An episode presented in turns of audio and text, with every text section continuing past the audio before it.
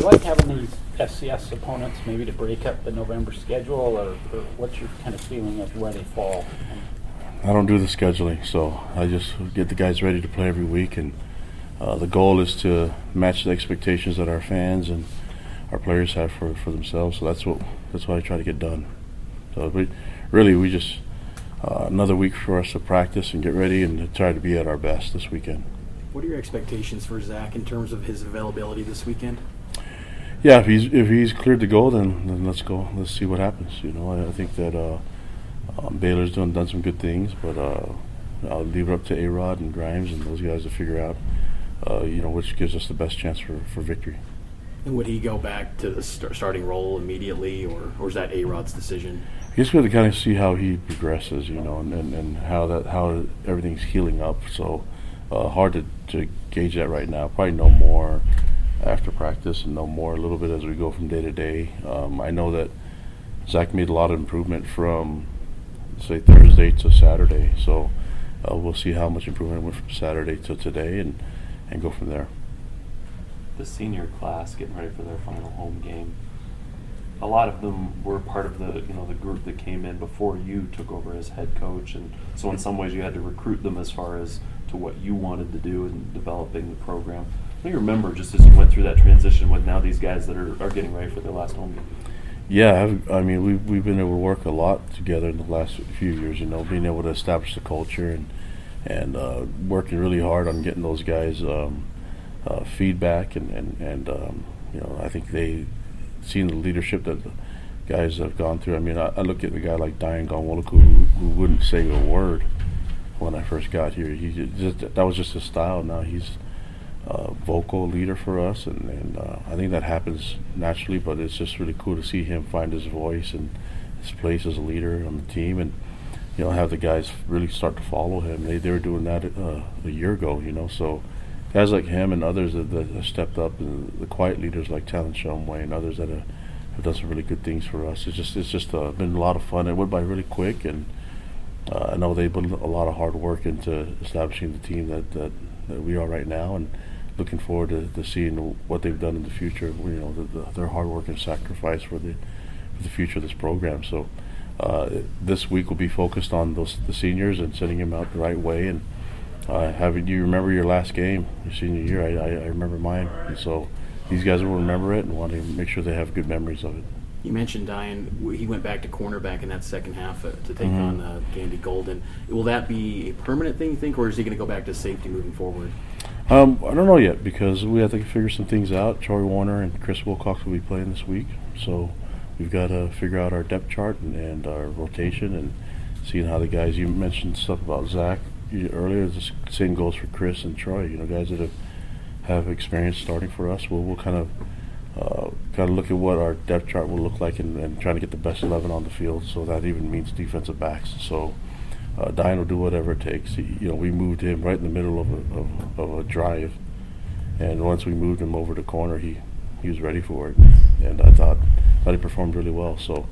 Uh, luckily, we have guys that can swing and, and go uh, at corner or safety. Troy's one of those guys. Bo Tanner's another, and um, you know we have a. I think we have some some flexibility there, trying to get the best best two deep, the best uh, eleven on the field.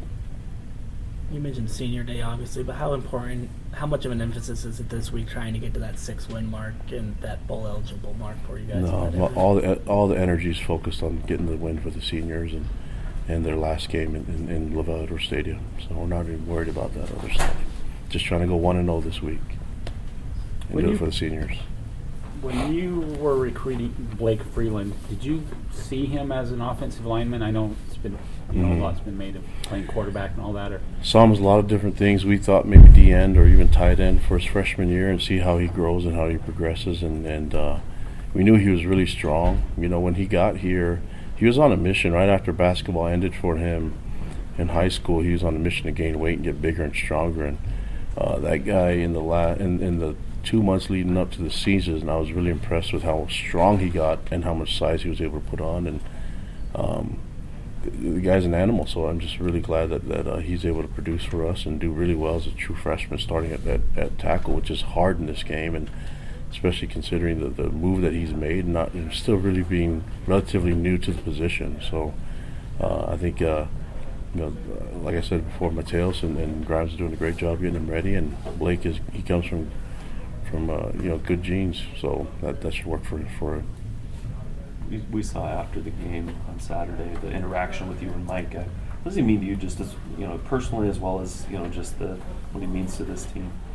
No, those are they're all my guys, man, and and the relationships that I still have relationships with my uh, former players that I've coached you know, to this day, and all the way back from my Eastern Arizona days, you know. So uh, I want those guys to know that that that, and it's not just me, but the, I think that's what football does for you. These uh, these young men, it's cool to see them get older and, and um, you know eventually settle down, find jobs, and become great men in the community and great husbands and fathers and and then I get to recruit their boys.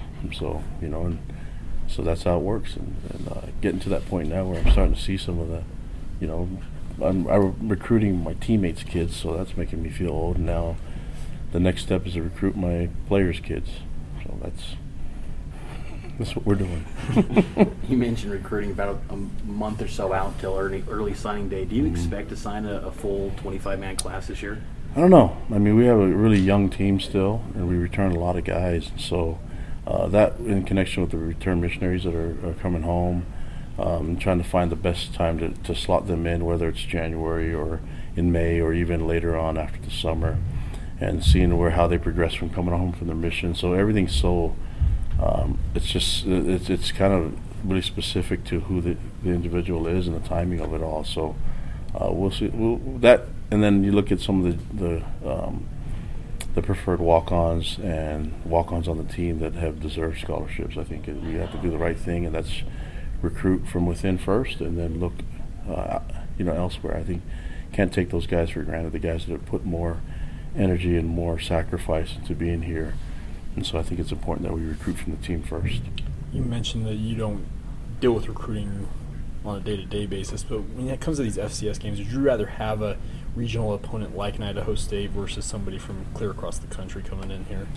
It doesn't really matter who we play. You know, I, I, I like I like being able to just be with the team and be on the field, and and um, you know whether we're on the road in, in, in the East Coast time zone, we'll have fans there, and so and and being at home is important. But this week it just um, you know we have I have connections to guys on the on a lot of coaching staffs, and uh, th- this is no different. You know, looking at, at Idaho State, they they have a couple guys on their staff that I know really well, and, and Late Talamaivao is coaching there. He's a former player of mine, and and Cam Yancey's coaching there, a former player of mine. And then you know you look at guys like um, CE. Um, I think everyone calls him David Fifia. We call him CE. So I call him by his nickname, so everybody knows that how close he is to me. So that you know, there a bunch of good coaches there. We have former players that I've coached. Jay Irvine's a corner that I coached to help recruit, and uh, Kainoa Fuiafa's over there too. So this is a, it's cool that there's connections and that there's a, we're familiar with a lot of guys on their staff. But really, when it comes down to football, we just want to play at our best and make sure that our guys are ready to roll. And this, the, the focus of this week is that this is the seniors' last game at home. What else can you tell us about Idaho State on the field? Well, you know they put up they put up a lot of yards. Even last week, I think you know they only had five points or whatever against Eastern Washington, um, but uh, they had a lot of yards still. So they averaged uh, about 160 in the run game and and 240 yards in the passing game. So that that's uh, 400 401 yards of average per game. And so uh, last year, I, I know that they were putting up a lot of points, a lot of stats, and so the, the you know their coaches are really uh, real experienced, and they have that connection to Missoula, to Montana, and things like that. So uh, I, for us, we're going to respect every opponent that we go against, but this week we got to be really focused on the things that we need to improve on and, and make sure that we're playing at our best and doing it for the seniors. What do you remember about your senior day? Yeah, I remember LaVell Edwards Stadium. That was the first game in, in LaVell Edwards Stadium when it was given that name. So, yeah, that, that was really cool. A special, special moment. And I think it took a lot of people by surprise, including myself. And I was really honored that, that we were to get that win and play that game. It was a lot of fun. What areas do you see Khyiris making the, the biggest improvements this year compared to previous seasons? Well, I, th- I think a lot of people don't realize that Khyiris is still raw. I mean, he's he's uh, and that's you hear a lot of scouts talking about that, but the the ability that he has and the speed and the athleticism for a big guy um, is it's uh, that that's that's unique to him, you know. And so and he's really strong, powerful, but uh, I think he's still he's still got a lot more things to, to get better at. But the the hard things he, he he's pretty natural at being physical and and being able to move and run. So. Um, you know, I just I love seeing his progression. This is really only his third third year ever playing D line, so uh, the, really sky's the limit potential wise. He's got a high ceiling. You bring up the scouts, though. I mean, do you expect this to potentially be his last home game, or you know, having a decision after this season?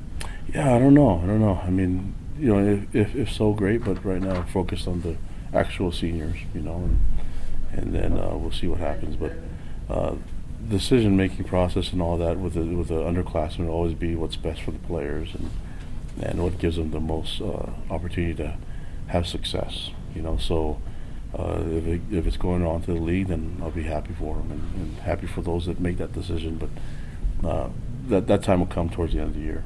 What feedback do you get from scouts on him? On A lot. I Travis? mean, get great feedback about all our players. You know, from especially starting with our seniors and uh, from all our skill guys that are graduating, our receivers and our tight ends, and and um, they, they like the guys that we have. Are looking at our at our D, our DBs, you know, and so uh, around this time is where our, our, our players start getting attention, and we'll start seeing. But that's part of that's part of uh, you know graduating and being upperclassmen is that you start thinking about what's uh, what's you know ahead of us and for us as a team as a program right now we're focused completely on this on the goals which is to win this week and to go one and zero this week and, and win for the seniors. So all that stuff is just kind of in the background just like um, you know a lot of other things that goes on in their life right now. Football is all that matters for our guys. Last couple questions. This, this note here, you got, you've started 13 freshmen who tied for, with Purdue for most in the country. What do you think that says about, sorry. you can answer that if you want Uh, turn that off. What do you think that says about just where your program is at right now and maybe the future? Yeah, I think we, we have some really good freshmen that, that have stepped up and, and, and earned the right to be on the field. And then um, and some others, uh, there's guys that have been kind of forced to be on the field because of the depth chart and injuries and things like that. But uh, it just shows that, that uh, our evaluation is working for these guys. And, and you know, we're seeing a lot of guys. I mean, I'll, I'll mention Payton Wilgar is a guy that doesn't never got a lot of attention coming out of high school. And that guy's huge, you know, and got great ball skills and has great instincts. He's just one that I'm mentioning out of all the freshmen that Max Tooley was a leading.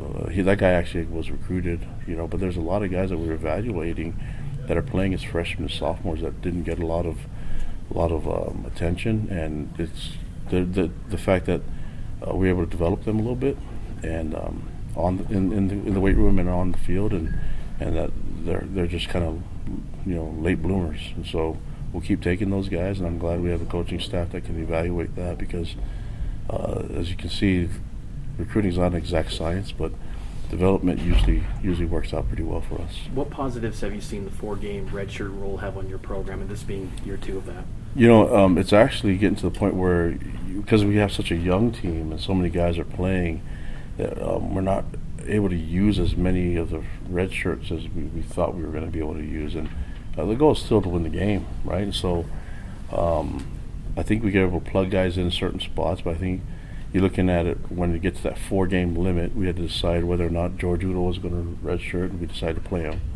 We had to decide what to do with Blake Freeland when we get to that four game um, part as well. So uh, that gives us some some discussions and conversations to have. But for the most part, we just got to play the guys and find ways to win. And you can't just.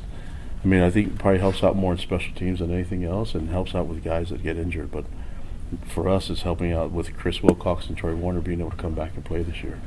Kalani, how important you've talked before about, you know, the you know, we're talking about you know guys going on to live good lives. We talked about the prayer on Saturday. Talked about you know the emotion that you showed with the True Blue Heroes and some of those things. The perspective that you bring to the team and to the boys because football's important. But how important is it for them to see that broader perspective that you try and help help them see? Because that can be tough, and you know, for, for college kids sometimes. Mhm. And, and I think you, it's important to have all the players and recruits and everyone that's involved understand the purpose the, the, of them being here and football is really important, but it's not the only thing that, that we're about. It, it's it's uh, there's a lot of things that we focus on here, and that's a big part of it is service and service and charity work, and um, you know academics and, and seeing your potential as a human rather than just a football player. And so it doesn't um it doesn't really uh, if you look at it, it doesn't hit on all points with all recruits, and that's okay, you know. But if, guys are, are, are thinking of others and want to serve others, and while, while using their platform that they have as a football player and seeing that they can make an impact in the world, and BYU is a great spot for doing that. And then, and at the end of it, you can ask all these seniors at the end of their four or five years that they have here, they'll see so much growth in themselves. I mean, that's that's what happens when you serve, you know, and and we're going to be really big on that. And, and, and I think our guys, uh, they capture exactly what BYU is all about and, and what our purpose is, and that's um, really helping people out, and, and in return, they get better themselves.